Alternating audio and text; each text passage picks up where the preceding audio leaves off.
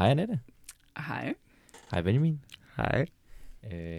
Anette, jeg har jo spurgt, om du vil snakke med os i dag, fordi jeg er sådan en smule bekymret for Kina. Er du også det? Nej. Det er du ikke? Når du... Hvad synes du sådan bestemt skulle bekymre os ved Kina? Er det deres menneskerettighedsforståelse, eller handelsimperium, eller udvidelse af deres havneinfrastruktur, eller hvad tænker du? Er det et retorisk spørgsmål? Ja, jeg ved godt, det er dig, der skal stille spørgsmål. Ja. Nej, jeg er sådan set mere bekymret for den måde, andre reagerer på Kina. Og den radiotid, medietid, de får. Og den opmærksomhed, der bliver lavet selv fra vores universitetsside. Så når vi for 10 år siden diskuterede en international strategi, så ville de gerne have Amerika med, og Europa, og Kina. Og så måtte jeg jo spørge dem, hvorfor kun Kina? Hvorfor ikke også Asien? Nej, men det var jo for stort. Så siger jeg, at Europa koncentrerer jo heller ikke om alle landene. Så det der meget fokuseret på Kina, bekymrer mig. Mm-hmm. Fordi der er rigtig, rigtig mange andre lande, der kan både udfordre Kina, men også kan tilbyde os de samme ting, hvad enten det er markedsandel, eller det er inspiration, teknologi, hvad det nu måtte være, så er der masser af bud, ja, både fra Japan, det område, jeg selv ved mest om, men jo også fra Indien, jeg arbejder efterhånden en del på det afrikanske kontinent, har arbejdet i USA. Der er masser af ting at tilbyde derfra, så hvis vi kastede blikket lidt væk fra Kina, og prøvede at se alternativer, så tror jeg, de fleste, ting omkring at bekymre sig om Kina, ville bortfalde. Klart. Så vores problem er egentlig en afhængighed. Eller et narrativ måske om en afhængighed. Ja. Og du mener så, at der faktisk findes reelle alternativer? Masser. Altså nu bare for at nævne Japan, så har vi jo eller Danmark, som et af de få lande, en positiv handelsbalance med Japan, eller havde, eller har, sådan, eller haft i rigtig lang tid. Og det er blandt andet fordi, at man med Japan opbygger nogle særlige aftaler, som bygger på tillid, som bygger på langtids også personforbindelser. Og så det, at i Japan, der er kvalitet lig med pris. Og det har været rigtig godt for... Ja, sådan set også Copenhagen First, den skal vi måske ikke nævne lige nu, men også for Royal Copenhagen eller IKEA, nej ikke IKEA, undskyld, Lego eller andre, altså danske firmaer, som egentlig er B&O, ikke mindst. Altså de der rigtige kvalitetsprodukter, som også er meget dyre, de bliver solgt i stort antal til Japan. Men det der jo så sker, når fokus skifter til Kina fra Udenrigsministeriet blandt andet, det er, at når man så sender CEO'er, eller altså ledere af de forskellige danske firmaer til Shanghai, og ikke gider sende dem videre over, det tager en halv time med fly over til Tokyo, til en middag en gang om året, for ligesom lige at vedligeholde den der respekt og forhold, så giver det mange frustrationer ved den danske ambassade i Tokyo. Fordi at de har faktisk brug for, at man bare lige vedligeholder det der rigtig gode forhold, i stedet for den meget stærke fokus på Kina. Og det er noget, som også præger den japanske både selvforståelse, men også i den japanske internationale relationer i det hele taget, at de er dybt frustrerede over, at man ikke bare Danmark, men rigtig mange lande ligesom glemmer den gode elev i klassen, i hvert fald siden 1945, som egentlig har forsøgt at leve op til alle de forskellige krav og værdier, og hvad ved jeg, rundt omkring især i USA og i Vesteuropa. Og så nu, hvor så læfler man lidt for Kina, uden at det nødvendigvis giver så meget igen, fordi at alle vil være i Kina. Nu for eksempel i forhold til ikke mindst handel. Men tror du ikke, at grunden til, at man ligesom har ignoreret Japan, eller hvad man kan sige, er fordi det lige præcis er den gode elev i klassen? Så de relationer kommer til at passe sig selv, og vi behøver det ikke, mens at hvis vi fokuserer på Kina, den slemme dreng i klassen, men som samtidig også er ham, der får alle damerne, og jeg ved ikke, I ved, der er noget at vinde på det, ikke? Altså, og derfor har man valgt at fokusere på Kina i stedet for. Ja, det kan du jo have helt ret i, men jeg tror bare, at det er en farlig strategi, fordi man kan også købe svinekød fra New Zealand. Ja. Det behøver ikke at være fra Danmark. Nu nævnte jeg ikke svinekød før, men det er jo en anden, en stor eksportvare, vi har til Japan.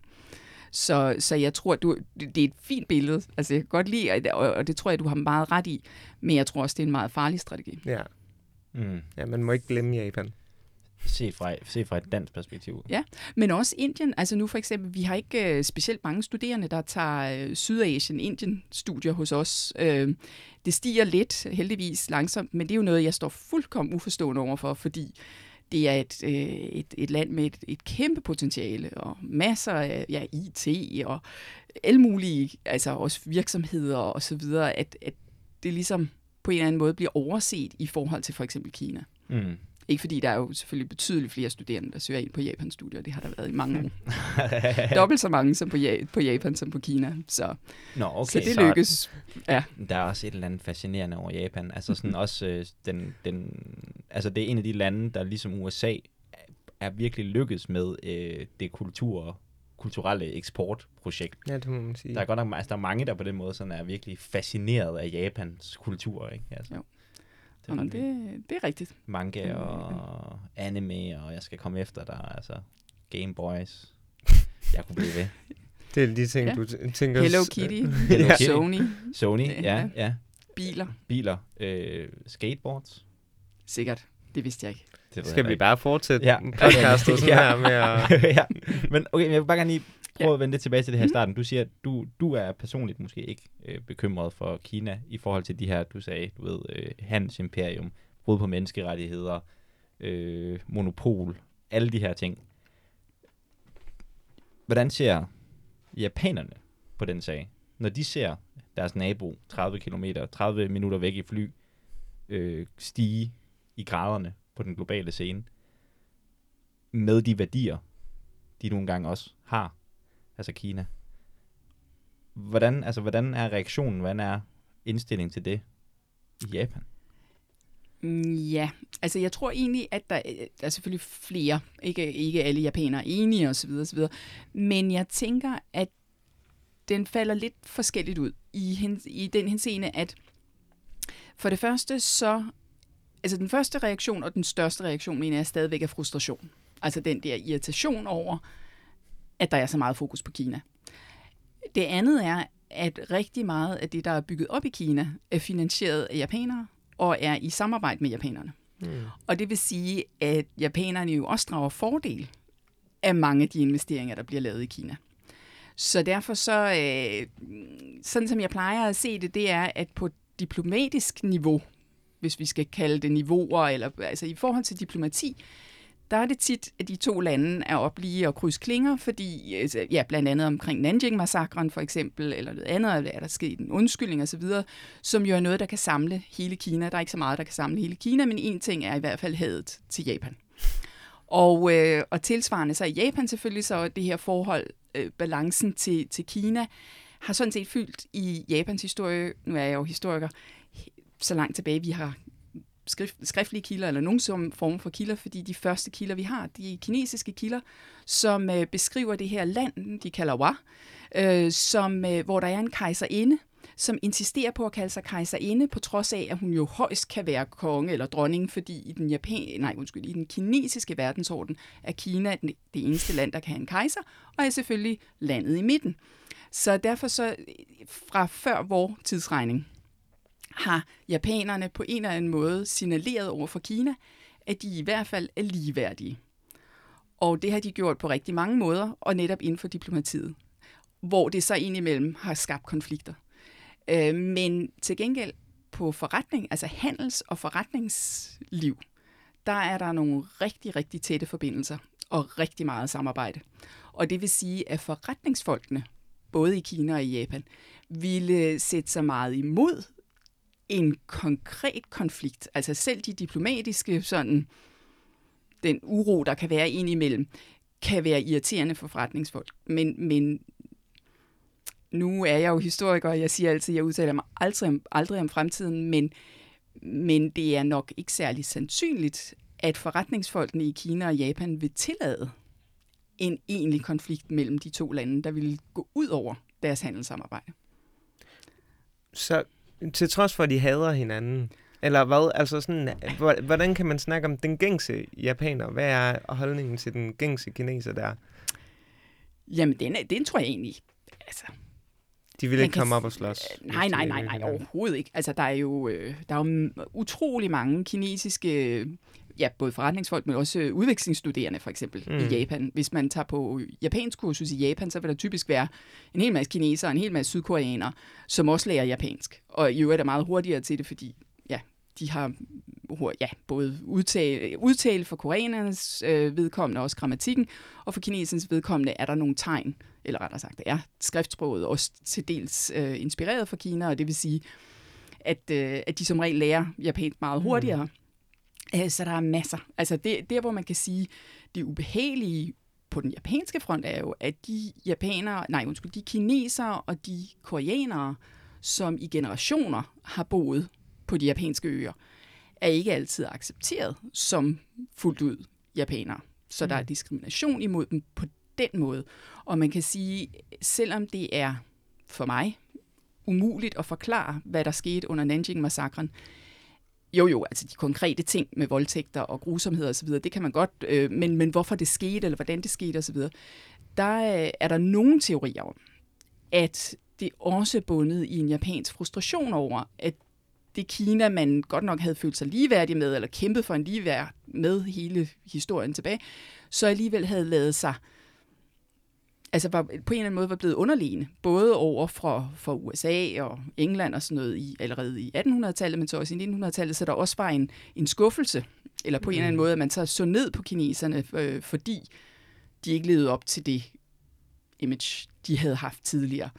Det er utrolig kompliceret, og jeg kan bestemt ikke forklare det, fordi det er også det, jeg plejer at sige med i det hele taget, altså krig og så videre, når man ikke selv har oplevet det, og ikke skulle handle i en krigssituation, så vil jeg våge på at stå, og så kan man simpelthen ikke, man kan ikke dømme andre, men man kan heller ikke, hvad kan man sige, rigtig forstå det.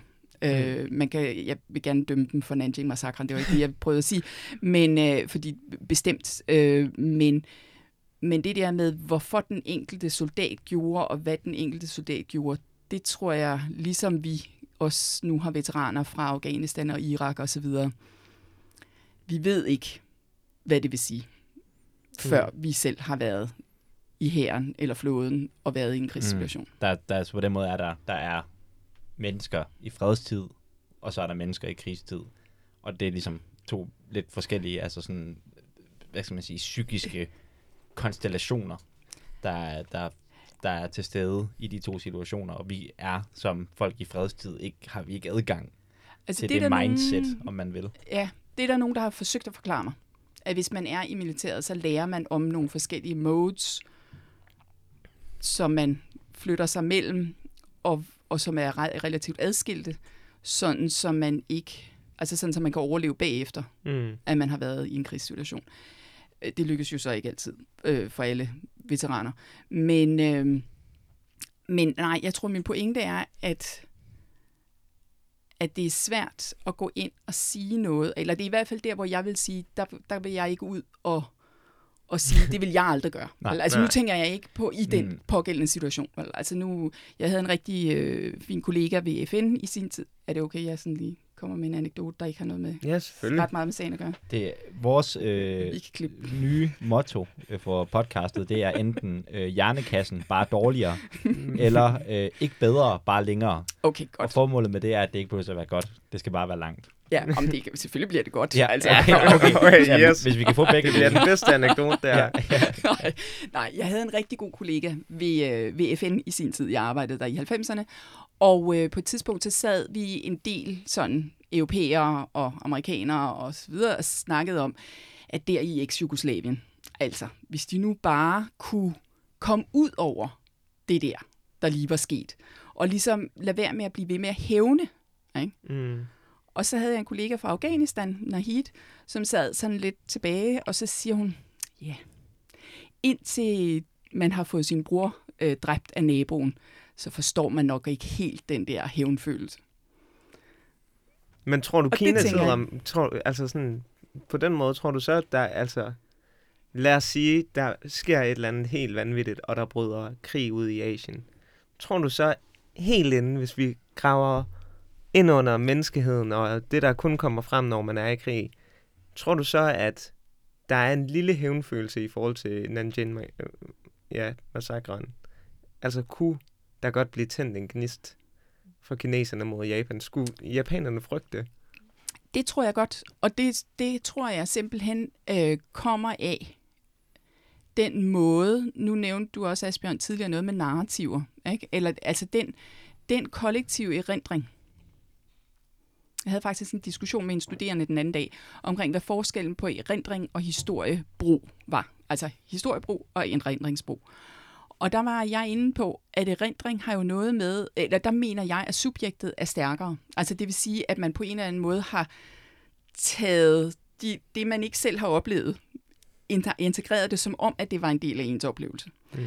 Og derfor så tror jeg faktisk, at noget af det, der er rigtig farligt i opbygningen af erindringsbrug, ikke fordi vi skal jo selvfølgelig huske noget, men hvem er det så, der vælger, hvad vi skal huske? Ikke?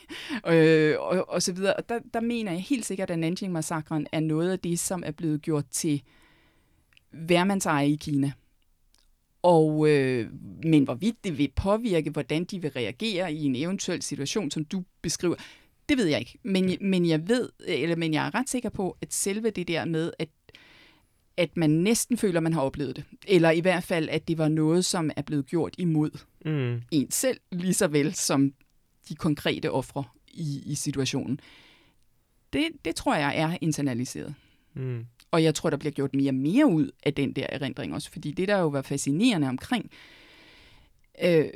den måde, historierne om Nanjing-massakren overhovedet er blevet offentliggjort, er jo, at det faktisk var en japansk journalist, der først i 1972 ved besøg i Nanjing begyndte at grave op i historien, fordi Mao Zedong, da han kom til magten i 1949, der ville han ikke vise Kinas svaghed over for Japan, og fik faktisk ødelagt de dokumenter, der stadigvæk fandtes. Altså så alt og massegravene blev ødelagt. Altså, så det vil sige, at de fysiske beviser i Nanjing, ud over, hvad kan man sige, menneskers beretninger, de eksisterer faktisk ikke. Så de hvad kan man sige, de kilder, vi har på Nanjing-massakren, er i høj grad de postkort som og breve, som japanske soldater sendte hjem til Japan, om hvad de havde foretaget sig.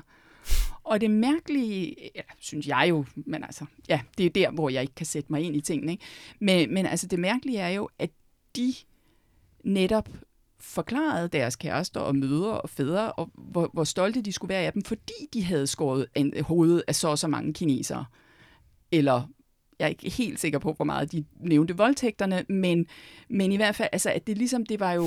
Så derfor så ved vi faktisk ikke, om de postkort så faktisk også overdriver, fordi det var en æres, altså noget, hvor de viste deres, altså hvor meget de kæmpede for japanerne, og hvor godt det gik dem, og så videre. Og så sådan nogle ting er jo for mig utrolig spændende som historiker at prøve at finde ud af, hvad, altså den der troværdighed, fordi selvfølgelig er der sket en hel masse, og det er ganske, ganske frygteligt. Og det bliver aldrig. Og der er billeder. Der er billeder af kinesiske bunker af hoveder. Ja, for eksempel. Det er der. Ja. Så på den måde, altså, men ja. Ja, altså, men ikke, ja. Og der er det jo så, vi var inde på, men det tror jeg var før udsendelsen her, men hvor vi snakkede om det der med revisionisme, eller altså det her med, hvem skriver så historien, ikke? Fordi der er det jo så også interessant, at en af de kendteste historier om Nanjing-massakren, en fantastisk velskrevet bog, der hedder The Rape of Nanking, som I måske har hørt om af Joyce Chang. Jeg har læst den. Ja. Den er rigtig god. Og hun er jo journalist, og har lavet et kæmpe arbejde for at skrive den der bog. Og virkelig mange kilder og dagbøger og alt muligt, hun har brugt. Også de der billeder. Mm. Og problemet er så, for revisionisterne, altså dem, der vil benægte, at det skete, det er, at de har fundet et eller to billeder, måske det 4, men ikke ret mange flere, i den der bog, ud af de 20 eller 50 eller 100 billeder, og sagt, det der, det er forfalsket. Fordi det er i virkeligheden taget i Nordkina, ved grænsen til Sovjet, eller se skyggerne, de passer ikke, det kan ikke have været rigtigt.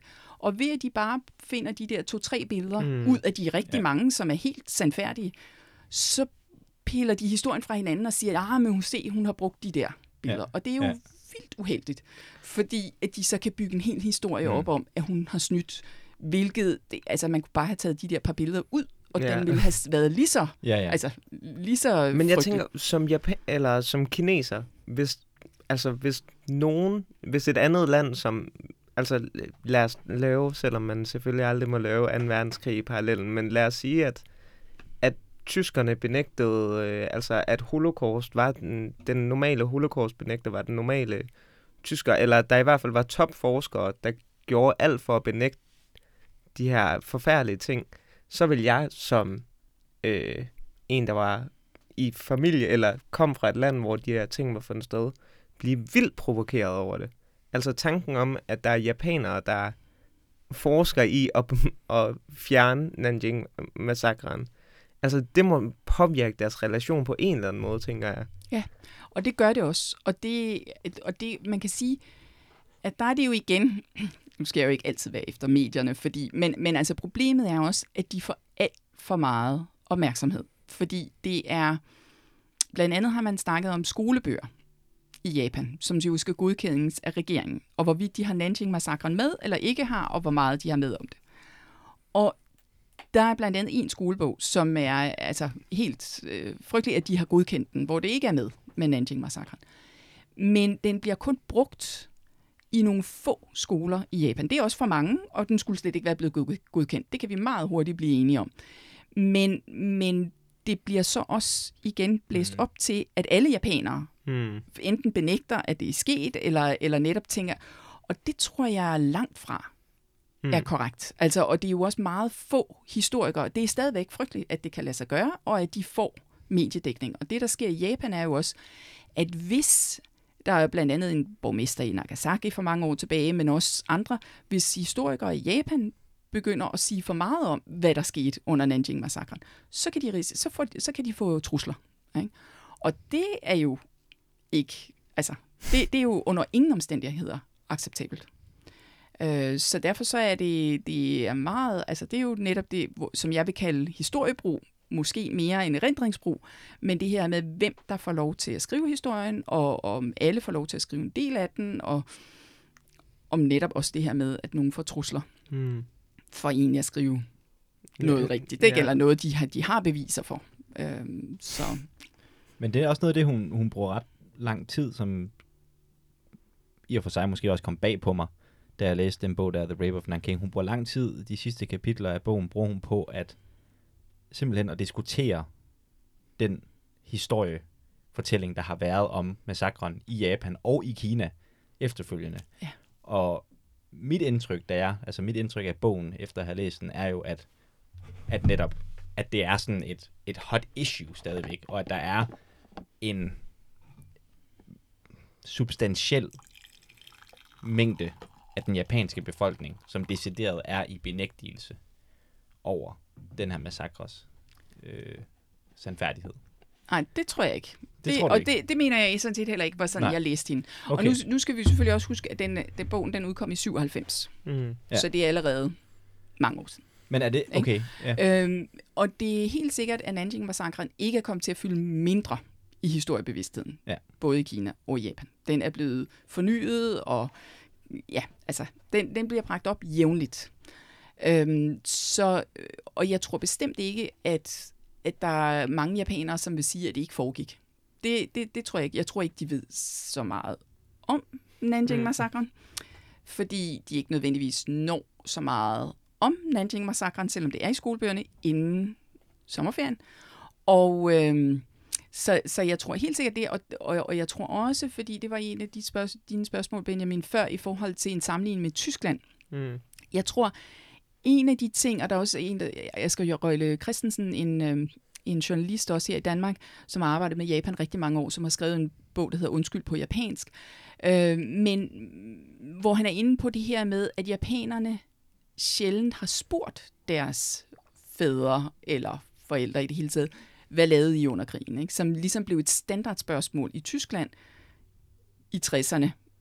Måske også lidt inspireret af studenteroprøret, men i hvert fald i den periode var det vist nok relativt typisk i Tyskland, at man sådan spurgte familien, hvordan var vi involveret? Ikke? Eller i hvilket omfang var vi involveret? Og det har man næsten ikke gjort, hvis jeg skulle sige stort set overhovedet ikke gjort i Japan. Og det vil sige, at selve den der familiefortælling forsvinder. Nu ved jeg så heller ikke, hvor mange i Danmark, der har spurgt deres fædre om, hvad de lavede under 2. verdenskrig, hvis de var gamle nok til, at de kunne have været for eksempel ved Østfronten, altså som en del af det danske korps i den tyske hær for eksempel, og sådan nogle ting. Og der er jo masker, eller tyske piger, og altså der er jo masser af historier herhjemme også, som, ja, eller historierne omkring, Jomfruøerne, eller Grønland i det hele taget, altså hvad vi egentlig har lavet på Grønland, ikke? Altså, og så videre, eller danskerne har, så der er jo rigtig meget i det. Men der tænker jeg også, at det er ikke fordi, at japanerne ikke ved noget om det, eller ikke vil fortælle noget om det. Fordi der var et tidspunkt i midten af 80'erne, hvor Asahi Shimbun, som er den er sådan midt måske en anelse til venstre, japansk avis, som skrev et åbent brev ud i Japan, og så siger han, hvis der er nogen, der var med ved Nanjing-massakren, så må de meget gerne skrive en fortælling og sende den til os. Og så tænkte jeg, okay, hvis vi er heldige, så er måske 4-5 stykker, der vil skrive det. De fik tusindvis af breve fra de her mænd, som aldrig var blevet spurgt. Og når vi taler om posttraumatisk stressdisorder, og hvad ved jeg, altså nogle ting, som nu er blevet noget, som mange snakker om, ikke? Men det var jo absolut ikke noget, man snakkede om i 40'erne, 50'erne og 60'erne. Og de her mænd har jo så gået og gemt på, altså fordi det er jo så det andet, og det er ikke fordi, jeg har ondt af dem, men det var bare interessant at se, at deres beskrivelser så også reflekterede, at de havde oplevet noget, som var yderst traumatisk, også for dem. Ikke mindst måske, fordi at det var dem, der handlede. Men der var ingen, der nogensinde havde... Nej. Altså, det var simpelthen nærmest blevet ignoreret, ikke? Og så skulle de jo så hjem, og så skulle de foretage det almindelige familieliv, og det kan jo både være godt og ondt, måske, at få fortrængt eller dækket over, ikke? Men det der antal breve vidner jo så om, at der var i hvert fald en del, som havde gået igennem på det, og som egentlig gerne ville fortælle. Eller havde brug for at fortælle, eller hvordan vi nu vil sige det. Der er tre ting, jeg kommer til at tænke på i forhold til det, du siger der. Det første, det er ligesom, at der er også nogle komplicerende faktorer, og nu er du så uenig, og du ved jo klart mere end mig om det her, men det virkede til, der var, hun skriver den her bog, det er ligesom, at ja, der er ikke særlig mange japanere, der ikke anerkender, at det ikke er fundet sted, men det, som der er en bred vifte af folk, der har det, det er, at de har den idé, at kinesernes narrativ omkring Nanjing-massakren er overdrevet. Og det vil sige, at mange af de her dødstal, hvor at der er nogen, der siger, det er 150.000, nogen siger, det er 300.000, og nogen siger, det kun er 10.000, at det er, kan man sige, noget, som rent faktisk aktivt bliver debatteret i Japan. Altså, hvor mange mennesker, og det er jo centralt på den måde, hvor mange der egentlig drejer sig om, hvis det er 10.000 mennesker over for 300.000. Det kan virke absurd, men det gør en forskel, og det gør også en forskel på folks vurdering af, hvorvidt det fundet sted. Altså, dem, der tror på, at det er 300.000, vil jo mene, at dem, der siger, at det kun er 10.000, nærmest benægter det. Så det er den første ting. Den anden ting er jo, som jeg forstår det, det er også noget, jeg godt kunne tænke mig at spørge dig ind til, det er, jamen, hvordan er forholdet efter krigen? Hvor at vi i Europa har en mere eller mindre absolut fred efter 2. verdenskrig, altså mellem de nationerne, altså Tyskland og det resterende af verden. Altså der kommer ligesom tjek på, jeg ved godt, at Sovjetkrigen fortsætter, men i forhold til Tyskland, Vesttyskland, der bliver der jo ligesom sluttet fred mellem Vesttyskland og Frankrig og England og de allierede magter. Hvilket jo også åbner op for på den måde, at der ikke måske på samme måde er en konflikt omkring narrativet. Altså vi er enige om, at vi bare skal finde frem til, hvad er sandheden her, og der er fra tyskernes side en selvrensagelse og en accept af, at der skete måske noget. Og den tredje ting, det er så det her med, du siger, at, og som jeg også synes er sindssygt spændende, at det måske også, nu kalder jeg det benægtelse, men det virker til, du peger på, det er, at det måske ikke decideret en fornægtelse, der er ikke en benægtelse, men en fornægtelse, der er på tale. Ja. Så, ja. Jeg tager den i rækkefølge, så må du lige vende tilbage, hvis jeg glemmer noget.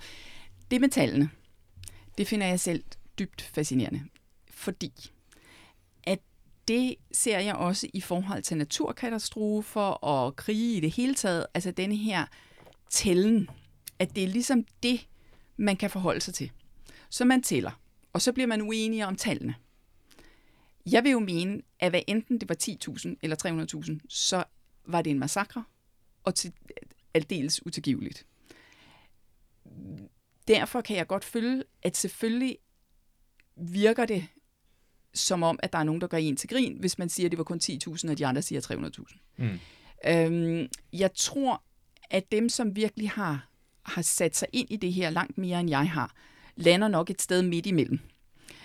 Fordi det netop også er noget med politik, og problemet, vil jeg altid sige som historiker, at vi simpelthen ikke har dokumentationen for hverken det ene eller det andet tal. Mm.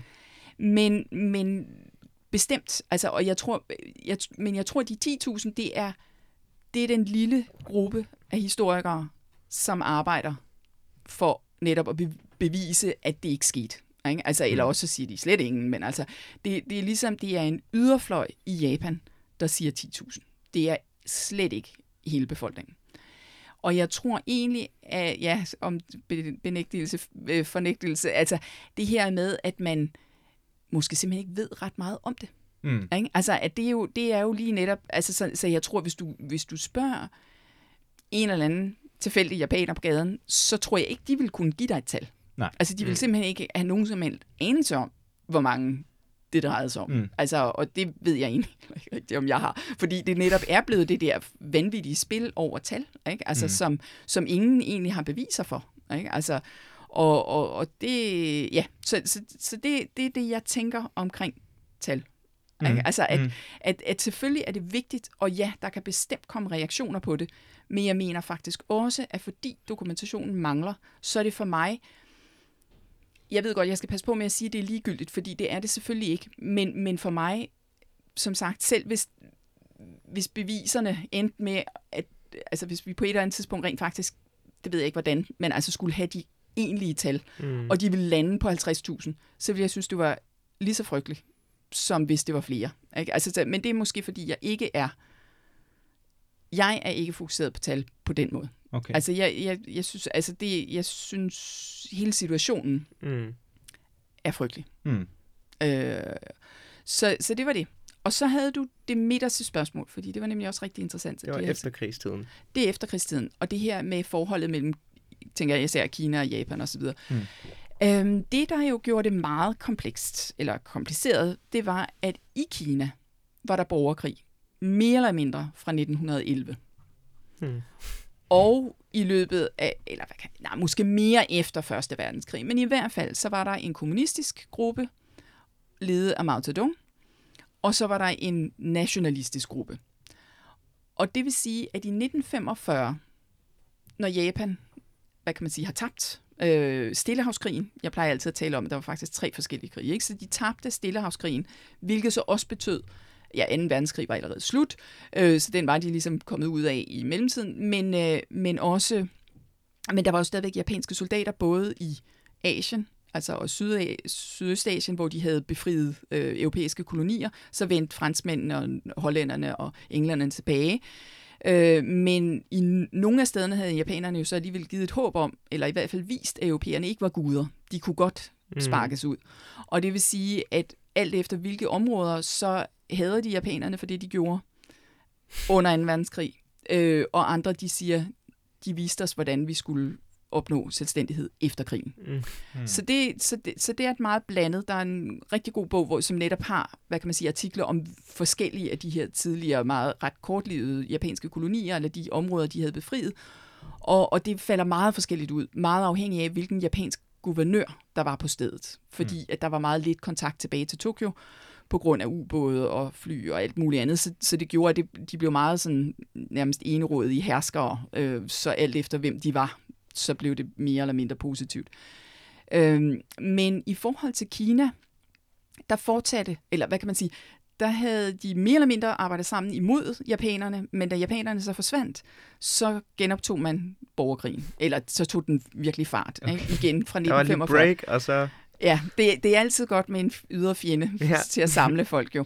Så derfor så tror jeg egentlig, at lige den der første, altså de der første 4 år, indtil Mao Zedong så overtager magten på fastlandet i 1949, der tror jeg egentlig meget, at Japan og Kina hver for sig havde rigeligt i sig selv, og jeg er ikke sikker på, altså der var jo japanske soldater, der vendte hjem til Japan på egen hånd. Der var jo ikke nogen støtte til, at de kunne komme hjem, så de har jo bevæget sig igennem Kina for at komme hjem til Japan og sådan nogle ting.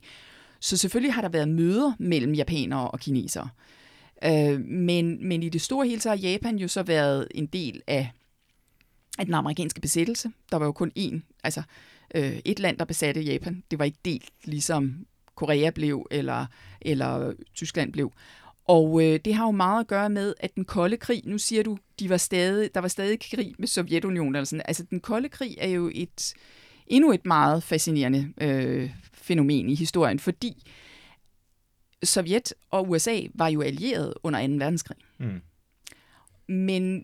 Og så derfor er det jo sådan lidt det her med, hvornår startede den kolde krig så i virkeligheden? Mm. Eller hvad kan man sige, hvornår blev den kolde krig varm? Eller nej, men altså det gjorde den jo så mange forskellige steder, men ikke mellem de to lande direkte. Men det som skete, det var, eller et af de, jeg set fra Japan, der siger jeg jo, den var i hvert fald i gang med atombomberne. Fordi det, der skete, det var, at der var en ikke-angrebspagt mellem Sovjet og Japan. Så selvom Sovjet havde været med i 2. verdenskrig som allieret, så havde de ikke været i krig med Japan. Mm. Men da USA smed den første atombombe den 6. august, så den 8. august erklærede Sovjet krig mod Japan og begyndte at trække ned igennem Kuriløerne, muligvis for at dele Japan, ligesom man havde delt Korea. De så lige en opportunity. Yes. Men så kom... eller det var i hvert fald den kolde krig. Ikke? Det er power politics, det. Og så kastede USA så atombombe nummer 2.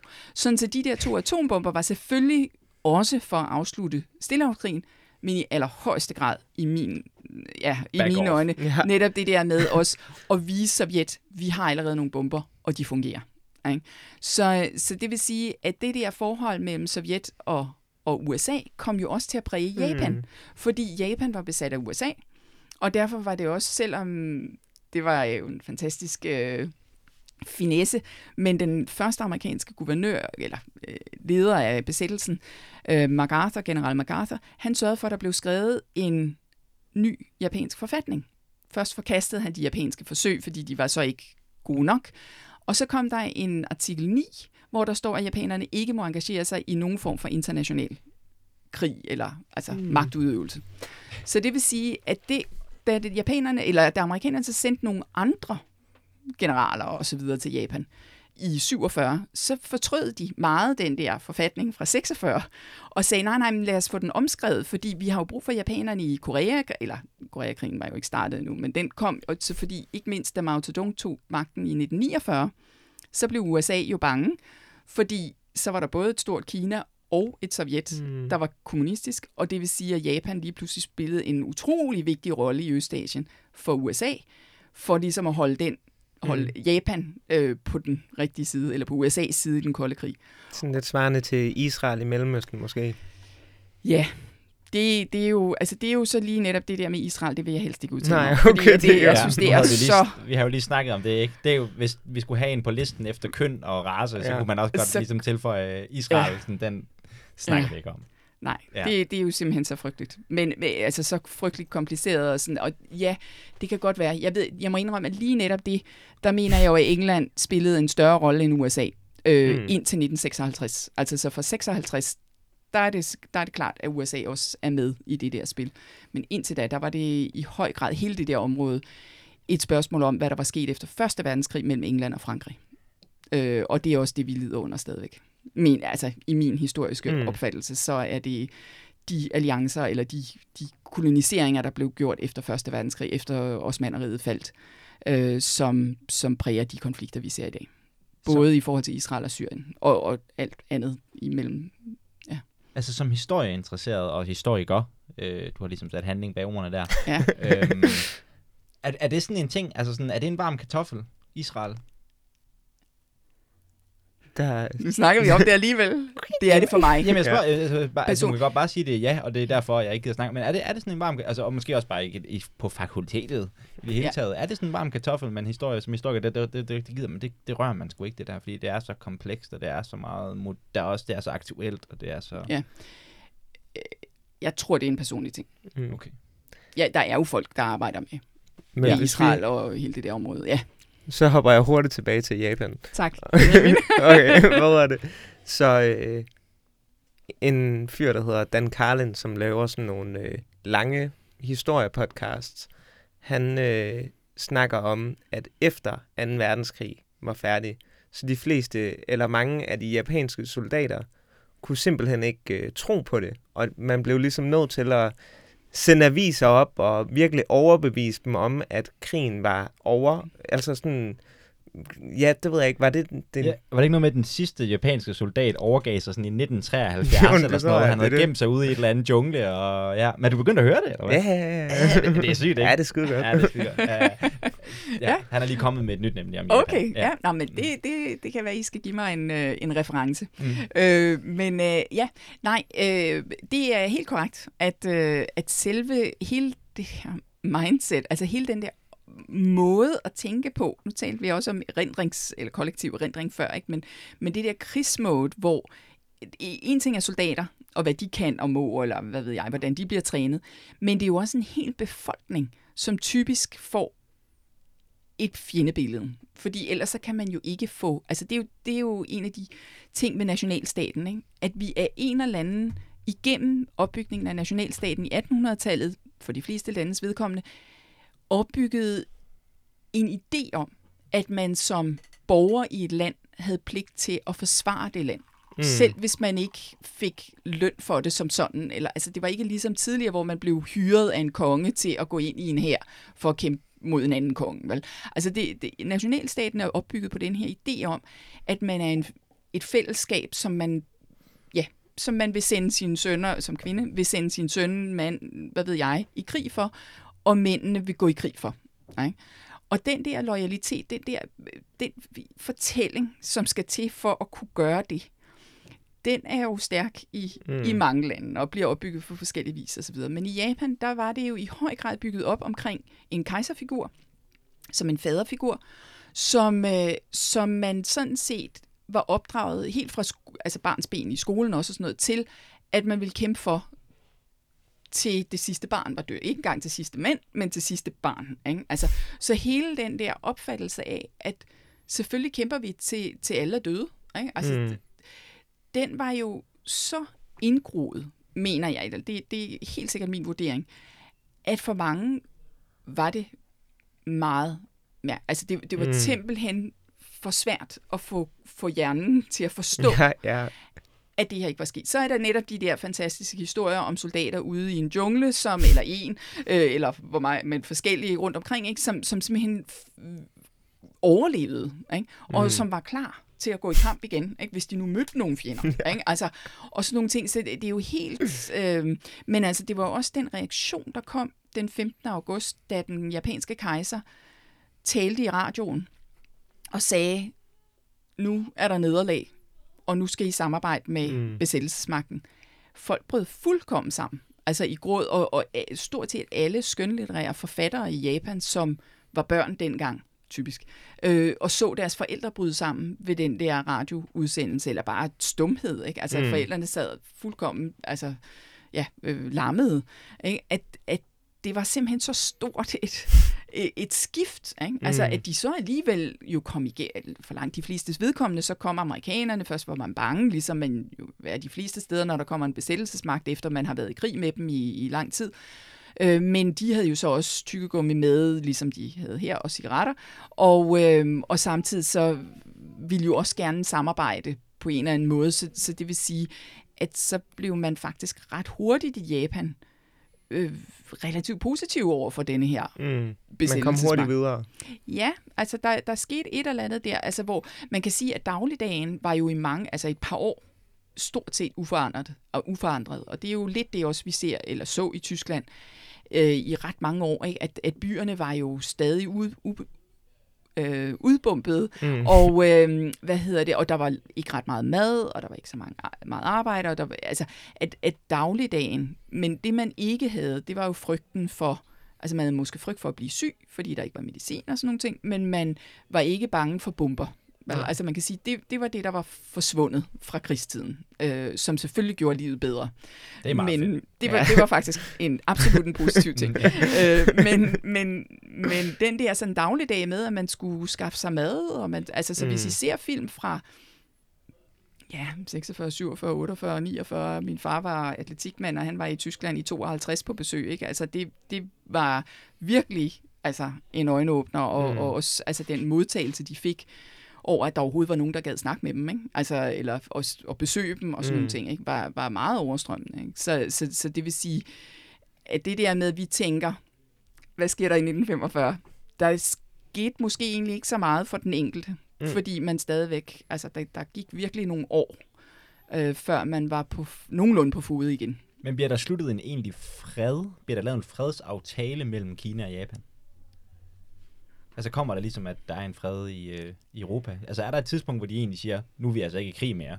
Nu er vi altså eller er de officielt stadig i krig?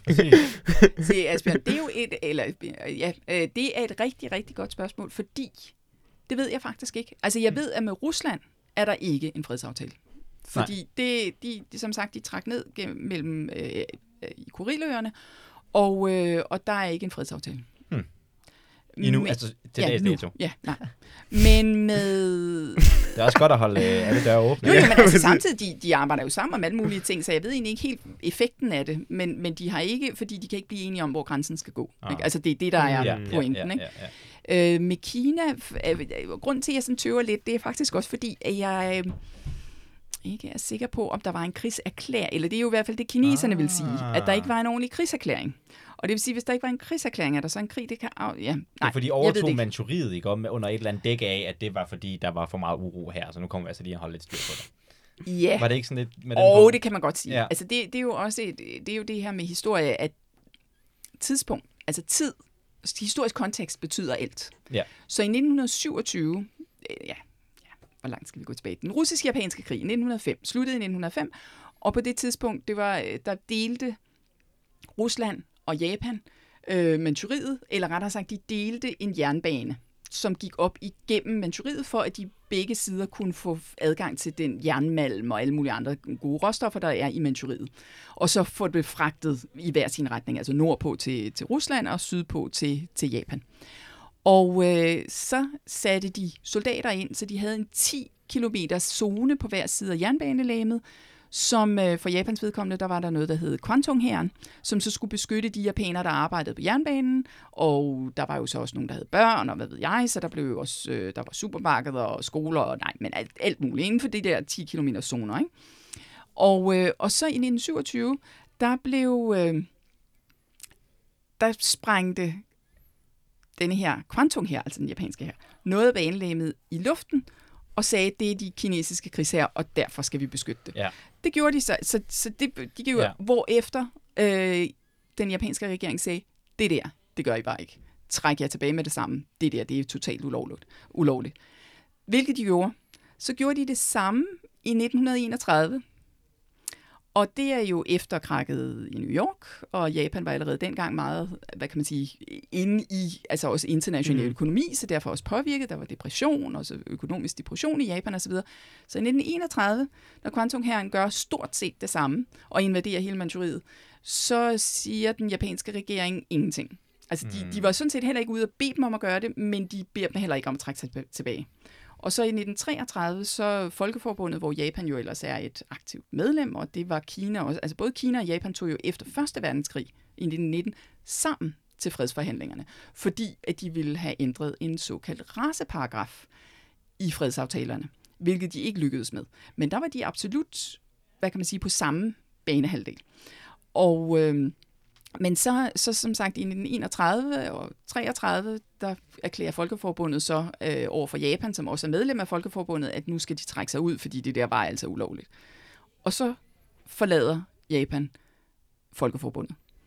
Og Italien gør nogenlunde det samme i Abyssinien i Afrika i 1936, og trækker sig også ud af Folkeforbundet, og det er jo så medvirkende til, at Folkeforbundet ikke fortsat er så effektivt, eller, altså fordi det kræver, at alle er medlemmer. Ikke? Det er derfor, FN indtil videre har været utrolig, altså har overlevet, fordi at alle lande gerne vil være medlemmer. Ikke? Der er meget, meget få lande, der ikke har søgt om medlemskab. Mm. Okay, ja. Okay, der er lige to ting. Hvad hedder det? Ja, okay. Et, i forhold til de her soldater, der gav op langt efter krigen. Når man lige hører det igen, ikke? Der er noget lidt suspekt over det, tænker jeg. Altså, det kunne altså også godt være andre forklaringer. Det kunne altså sådan... Må jeg høre? Er krigen slut? Jeg ved ikke. Altså, jeg kan godt forestille os, det er en japansk soldat, der bare har fået det, har haft det mega fedt ude i junglen, du ved, levende af biler og lukker. Så kommer de sådan, krigen er slut. Krigen er slut? Ja. Jamen, jeg har simpelthen bare været herude, og det den har bare ikke, altså... Der har været krig til højre, og krig til venstre. Ja. Er det en boombox? Det der? Hvad sker der? Ja. Det er... Ja, ikke? Altså, der kunne godt være noget om det. Okay. Og så nummer 2 ting, det er i forhold til det her med grænser, som jeg synes er sindssygt spændende. Fordi det var også noget af det, der var den originale foranledning til at snakke med dig. Det var i forhold til den her bekymring. At jeg har læst noget med, der har også været noget omkring grænsedragning mellem Kina og Japan og nogle øer. Ja, noget med, de har købt, ikke? Ja, noget, og de bygger nogle øer, og de gør alt muligt sjovt. Hvad er det for noget med grænsen mellem Japan og Kina? Ja, altså det har jo noget at gøre med olie og andre råstoffer, som sædvanligt. Og der er nogle øer, som helt korrekt, de ikke er enige om det er Senkakuøerne, altså japanske, eller det er Daiuøerne og derfor kinesiske. Hvor er vi henne? Det kan jeg ikke huske. Okay. Det er jo meget pinligt. Men det er i nærheden af Taiwan. Det er helt sikkert ude i vandet. Ja. Og det er ikke så langt. Tak, Benjamin. Og det er rigtigt, nu burde jeg finde et kort. Altså, jeg har altid kort på... Men er vi nord for Japan eller syd for Japan? Nej, syd. Altså, det er det. Altså, jeg prøver ikke at... Sådan, det er ikke lidt bredt grad. Nej, men det er meget pinligt. Du har virkelig trukket mig ud på dybt vand her. Ja. Men virkelig ud på Stillehavet. Ja. Så det er syd. Helt er sikkert syd for Japan. Jo, okay. Der er vi helt klart. Ja. Okay. Og det er jo nogle øer, som... Så vidt jeg ved, bor der ikke rigtig nogen på dem. Og det har der sådan set aldrig gjort. Og det, altså, så det er sådan en af de ting, det er faktisk lige netop den kontrovers, der fik mig til at se det her med det diplomatiske. Altså, at diplomatiet har noget kørende, ikke? Og de kører den der, ikke? Altså også omkring, hvem har så retten til de her øer, og der er nogle kystvagter, er det ikke det, der hedder Coast Guards, og sådan skibe, og, altså, det er sådan lige, og hvor forretningsfolkene begge steder bare siger, det der, det er til grin. Ikke? Altså, I bliver simpelthen nødt til at holde op. Ikke? Altså, det kan godt være, at I skal prøve at krydse klinger og så videre, I kan snakke om, men en egentlig krigsudveksling over det her, det er det simpelthen ikke værd. Stop, ja. Men derfor er det jo, det er bestemt. Altså, det har været diplomatiske kriser, og det er jo nogle fysiske øer, som de ikke er enige om hører til den ene eller til den anden. Og det går tilbage til den første kinesisk-japanske krig i 1894-95, hvor Japan erobrede Taiwan. Dengang hed det Formosa, og var en del af Kina. Nu er, det er jo så endnu en mere kinesisk historiespørgsmål, men det er jo selvfølgelig, hvorvidt Taiwan er en del af Kina, eller det egentlige Kina, eller hvad forholdet i det hele taget er mellem de to. It's complicated. Ja, det må man sige. Det må være et kontroversielt emne. Ja.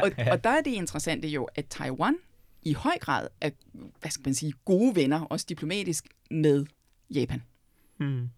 Så selvom der muligvis er nogen på Taiwan, som på det nuværende Taiwan, som også kom fra Nanjing, så er det ikke på Taiwan, at Nanjing-massakren fylder som historisk erindring.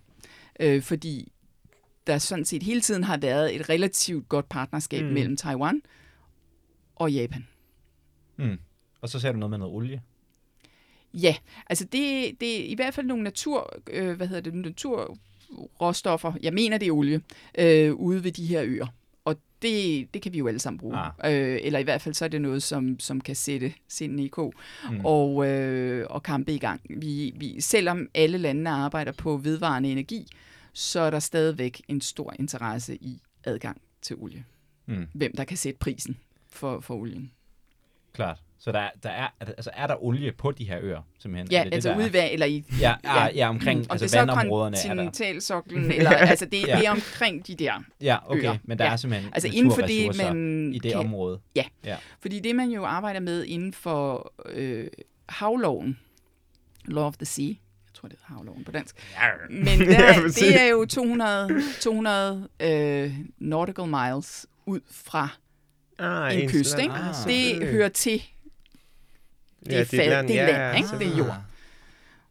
Det har jeg godt tænkt over. Både med fiskerettigheder og råstoffer. Er det simpelthen sådan en international standard? Ja. Fordi jeg har godt tænkt over det i forhold til Danmark og England. Du ved, at sådan, hvor er grænsen? Men det er 200 nautical miles ud fra Danmark og omvendt. Og så man kan faktisk...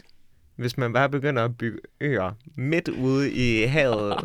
Er det så, det ville være smart. Og det havde jeg ikke tænkt over. Det går ud måske. På måske det der øbyggeprojekt, som Kina har gang i. Så får man da i hvert fald mere territorielud. Jamen det er rigtigt. Det må det. Ja, det er et rigtig godt spørgsmål. Det ved jeg ikke, men det er da i hvert fald en tanke værd. Har I set de der videoer, hvor kineserne de bygger øer? Nej. Altså, det er fuldstændig vanvittigt. Altså, det er vitterligt sådan, at de laver øhop. Altså, så bygger de en ø, og så kommer der... Men det har du bare ikke gjort 500.000. Jamen, det her, det er sådan ægte øer. Det er ægte øer. Det er peanuts. Så bygger de øer. Altså, så bygger de... Jamen, altså, det er virkelig svært at bygge en ø, tror jeg. Ja, det tror jeg egentlig også. Men altså, omvendt, så kan man jo sige, at Aarhus Havn, ikke? Altså, I er stadigvæk på fastland lige her, ikke? Tror jeg nok. Men vi skal ikke ret mange meter den vej der, for at så er det også by. Det er ikke øer, men det er trods alt i forlængelse af jorden her, ikke? Ja. Men jeg vil sige den nye Månslinje, ikke? Eller E.P. Møllers container havn derude. Ja, det er bare bygget. Det er bare en mole. Det er landfyldt. Ja. Men igen, det gør også Danmark lidt større så. Ja. Så men det er rigtigt, det er et godt spørgsmål. Nu kan man sige 200 nautical miles derfra, det er jo stadigvæk ikke svært, tror jeg ikke. Men i hvert fald så, jeg ved ikke om det også er det de er ude på. Det er overbevist om. Altså det der virkelig går op for en, synes jeg, sådan en snak som det her, det er det der med, nu, fordi du nævner Sverige, ikke, at man virkelig hele tiden forsøger at prøve at modellere det man ikke forstår med noget man forstår, ikke? Så man konstant leder efter, kan man sammenligne lidt med Sverige, Danmark, kan man sammenligne det lidt med Holocaust, kan man sammenligne det med ditten og datten. Og det er sådan, men så når man begynder at gå ind i kødet af det, så er det bare sådan, okay, det er bare noget helt andet. Sådan, der er ikke, altså sådan, man kan prøve med de der sammenligninger, men det er også bare som om, at det er virkelig noget helt særligt, der er på spil. Altså det er noget helt unikt, som kun kan forklares ved at forklare literally, hvad skete der. Ja, men her bliver jeg nødt til lige at sige, at et af mine helt store projekter som historiker af et område, der er langt væk fra Danmark, det er jo trods alt alligevel at vise, at de fleste af de ting, vi peger fingre af eller bemærker eller sådan noget, vil vi alligevel kunne finde helt klart, som du siger, nogle helt andre udtryk for herhjemme. Men alligevel ikke... Altså, jo, det, som man siger, det er specificiteten, altså det særlige udtryk er forskelligt. Ikke? Altså det er der ingen tvivl om. Men selve, hvad kan man sige, måden man gør det på, eller hvad man er ude på, eller ens mål, eller ens værdier, eller er måske alligevel ikke så forskellige. Klart. Det er i hvert fald meget min oplevelse, vil jeg sige. Ikke? Altså, at man netop også herhjemme skjuler noget af historien, eller glemmer den, eller den står ikke i vores skolebøger, eller og hvornår er det så, man husker på den, og hvad sætter man ind, ikke? Altså, og sådan nogle ting. Og det er jo for mig det interessante, ikke? Altså, hvad er det, man vælger at skrive historie om, og hvad vælger man ikke at skrive, og hvornår ændrer det sig? Ikke? Altså, hvornår er det så lige pludselig alligevel, at vi gerne vil skrive om Jomfruøerne, ikke? Eller Trankebar, eller Guldkysten? Og hvordan skriver vi om dem? Ikke? Og det synes jeg stadigvæk gør det relevant. Ikke nødvendigvis sammenligningen, men at vi hele tiden husker på, at det, vi ser andre steder, er der måske også en eller anden form for udtryk for herhjemme. Klar. Ikke? Eller der, hvor man nu kommer fra. Ikke? Og det er for mig vigtigt. Men det er måske der, hvor jeg så rent faktisk har en politisk holdning. Ikke? Eller man kunne tale om, at det er en politisk holdning. Ikke? At jeg ikke vil se Japan som eksotisk, for eksempel. Klart. Og helt sikkert. Altså, og det, jeg tror heller, altså det, jeg prøver at sige med det, er nemlig heller ikke, at det sådan er på den måde sådan... at man ikke kan forstå det, så at sige. Altså det er ikke fordi det er utilgængeligt, men det er bare det der med sådan, at det ikke, du kan ikke bare bruge. Nej, der er ikke en til en. På det niveau, der hedder at kigge ovenpå på historiske begivenheder, kan man bare ikke sammenligne det. Nej. Men klart, altså sådan, og jeg synes også, det får mig til at tænke på sådan det der med, jamen, hvad er ens altså menneskesyn i grunden, ikke? Altså sådan ser man, altså Dan Carlin der har lavet det der podcast, han siger om japanerne, han siger, they're like everybody else, just more. Ja, altså jeg siger jo som regel, at de er bare måske mere ærlige faktisk. Ikke? Altså, ikke? Altså okay. det er sådan et eller andet med, at man ikke er i tvivl om, at man skal kende nogen, der kender nogen for at få noget i Japan, eller altså ikke i supermarkedet, men ikke? Altså en god stilling og sådan nogle ting, ikke? Og det skal vi også herhjemme. Ja. Men vi siger det i hvert fald ikke, vel? Ja. Eller vi får i Japan, der har man jo altid visitkort, som man udveksler. Og det er for at vide, sort på hvidt, skal jeg tale ned eller op til dig? Ikke? Og vi taler jo selvfølgelig ikke op og ned til folk i Danmark. Vi har flad struktur. Nu arbejder jeg et sted, hvor jeg har rigtig mange kolleger fra alle mulige steder i verden. Og det kan godt være meget uigennemskueligt, den her flade struktur, fordi umiddelbart bliver det præsenteret som om, jamen vi er alle lige, ikke? Og vi kalder hinanden ved fornavn, og der er alle mulige udtryk for, at vi kan have det samme tøj på, og alle mulige ting.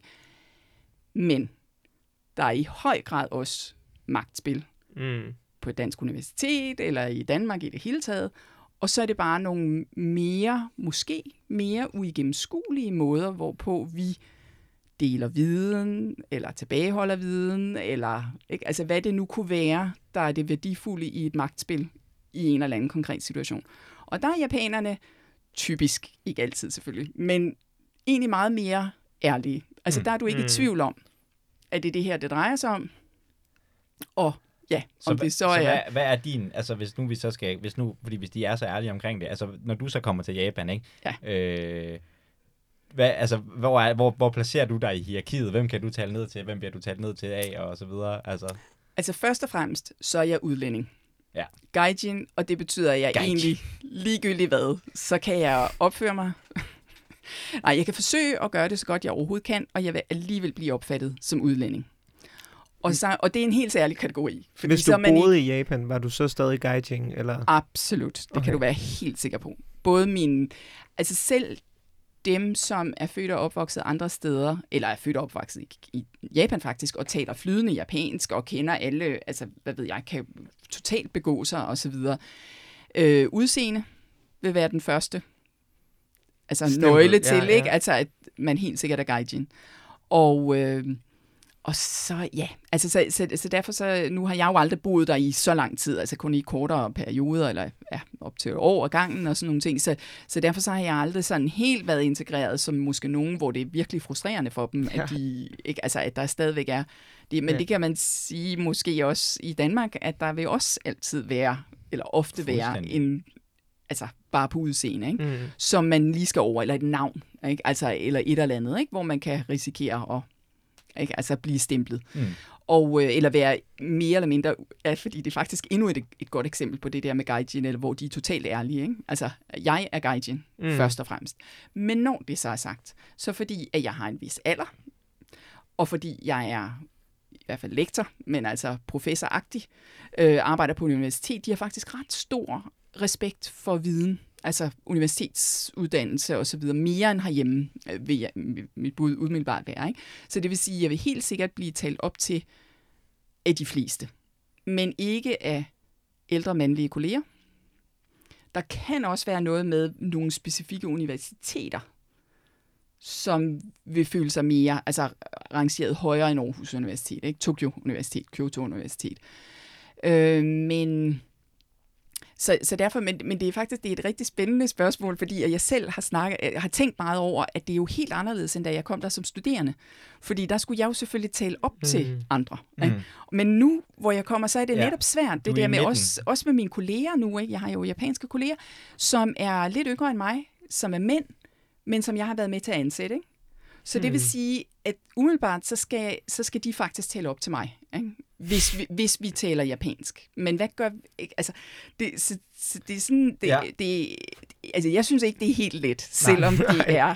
Altså, men der er nogle helt relativt helt klare regler. Ja. Men jeg tror, unge japanere især...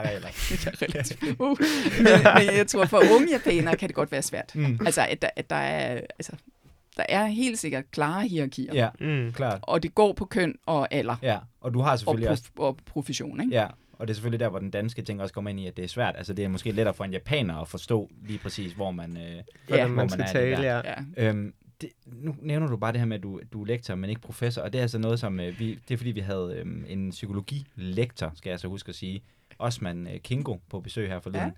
Og så havde jeg så skrevet i beskrivelsen af podcastet, at du ved, Osman er professor i psykologi, og så skrev han til mig, jeg er så ked af at sige det, må jeg informere dig om, jeg er lektor, og det er der altså nogen i universitetsverdenen, der går meget op i, så vil du ikke lige skrive, jeg er lektor, og sådan, jo, selvfølgelig. Altså, hvad er det der for noget? Sådan, det virker altså til, der er sådan lidt om det der, sådan med, hvad du er, og hierarki. Og hvad er forskellen helt præcis? Ja, og hvad er forskellen? Jeg prøvede at læse lidt på det, men jeg kunne ikke rigtig lure det, altså sådan. Nej. En forvirring kommer ind, fordi vi jo oversætter vores titler tit efterhånden til engelsk. Mm. Ikke mindst til engelsk. Og så er der et britisk system, og der er et amerikansk system, som er forskellige fra hinanden. Mm. Så jeg er uddannet også i USA, så jeg kalder mig associate professor. Og derfor er der jo professor i den engelske titel. Ikke? Men det er ikke fuld... Det er ikke, på amerikansk engelsk er der også noget, der hedder full professor, som er mere end associate professor. Og så er der assistant professor, som er mindre værd, havde jeg nær sagt, og som i Danmark hedder adjunkt. Og det, der ligger i det, er, at adjunkt, det er en 3-årig stilling, typisk, hvor man kvalificerer sig til at kunne søge et lektorat. Så det vil sige, at det er en midlertidig stilling. Hvis du så søger et lektorat og får det, så du bliver lektor, så er du faktisk fastansat. Altså, så skal der en del til for at blive fyret. Og man er inde i en lønudvikling op til et eller andet punkt, så efter 8 år, et eller andet, ikke? Så er der ikke flere tillæg. Og det, der så sker med professorer, det er ren prestige. Men vi vil meget gerne alle sammen være professorer. Men det, der er i Danmark, det er, at der er relativt få professorater. Altså, så ud af rigtig mange lektorer, er der meget få professorer. Og det er en stor politisk debat nu, i hvert fald internt i universiteterne, fordi vi mener, at når vi skal søge ekstern finansiering, det vil de rigtig gerne have, at vi søger penge til vores forskning, og når vi søger i EU, og sådan set også i Danmark, og man så er lektor efter, jeg har været på Aarhus Universitet i, plus minus, men 22 år, først som, noget der hedder amanuensis, men det er ligegyldigt, og så var jeg tilbage i USA og skrev PhD, og så kom jeg tilbage og sådan nogle ting. Så, men i hvert fald siden 2001, så det er 20 år, ikke, har jeg været her. Og hvorfor er jeg så ikke professor endnu? Det er mega irriterende, du ikke er det. Fordi man har jo bare lyst til at sige, du er professor. Fordi for mig, det er sådan, professor, det er bare en, der er virkelig klog. Og ved rigtig meget. Og været på universitetet i 20 år. Det kunne være et meget fint benchmark at bruge. Du har været der i 20 år. Det er jo, du er professor. Du altså, overlevede simpelthen i 20 år. Ja. Sådan lektor, det er jo sådan en lektor Blomme, ikke, der slår børn. Men hvad er det så, der bestemmer det? Det forstår jeg forstår det sgu ikke helt. Nej, altså det, der bestemmer, om du bliver professor. Eller sådan... Ja, altså noget af det har at gøre med, hvor meget man publicerer. Men det har i høj grad også den professorpolitik, der er på Aarhus Universitet nu. Det er, at der skal være et åbent opslag. Det vil sige, at der skal være penge til at ansætte en ny. Ikke? Fordi i Norge og flere andre steder i verden, så er det noget med, at hvis du kvalificerer, hvis du har skrevet nok artikler, hvis du har fået nok penge hjem til forskningsprojekter, hvis du har, altså der er sådan en eller anden standard, så kan du kvalificere dig til at blive professor, uden at stillingen bliver slået op, så andre også kan søge den. Ikke? Og det er der så nogen her, blandt andet rektor, som mener, at det skal være åbent opslag, fordi ellers så lugter det af, at vi bare klapper hinanden på skulderen. Og det kan han, altså det kan jeg jo godt se, men problemet er, at hvis der så ikke er nogen penge, ikke? Vi har globale studier, jeg er også på historie, men på historie er der vist 3 professorater, tror jeg, ud af nogen af 20, ikke? Og så på globale studier er der kun 1 professorat ud af nogenlunde det samme antal. Og det er endda relativt få. Ikke? Og det kan man sige, så langt de fleste lektorer bliver aldrig professorer. Men hvis der så er penge til det, så kan man så slå et professorat op, og så få ansøgninger udefra, og så kan interne selvfølgelig også søge samme professorat. Og så kan man jo så se og vente og se, hvad der sker. Wow. Altså, okay, klokken den er desværre 14.33 nu, så vi skal have dig sendt afsted. Det var da helt utroligt, at vi har snakket så meget igen. Du skal op og snakke med en Ph.D.-studerende, men du er stadigvæk kun lektor. Og det er ikke walk and talk. Ja. Det er ikke walk and talk i dag. Nej. Hvad hedder det? Jeg håber, du bliver professor, men jeg håber mest af alt bare, at de ændrer reglen. Altså, okay, det er fedt, så vil der være noget prestige, og du fortjener det i mine øjne, men jeg håber bare, de ændrer reglen, så vi kan få lov at kalde dig professor, fordi det bare er meget sejere. Det lyder bare sejere. Det er et federe ord end lektor. Ja, det er jeg helt enig i. Ja. Så jeg glæder mig til at blive inviteret igen på et tidspunkt, hvis jeg så har fået professortitlen. Det vil være en stor ære. Okay, fedt. Jeg skriver. Okay, jamen tak for det, Anette. Ja, tusind tak.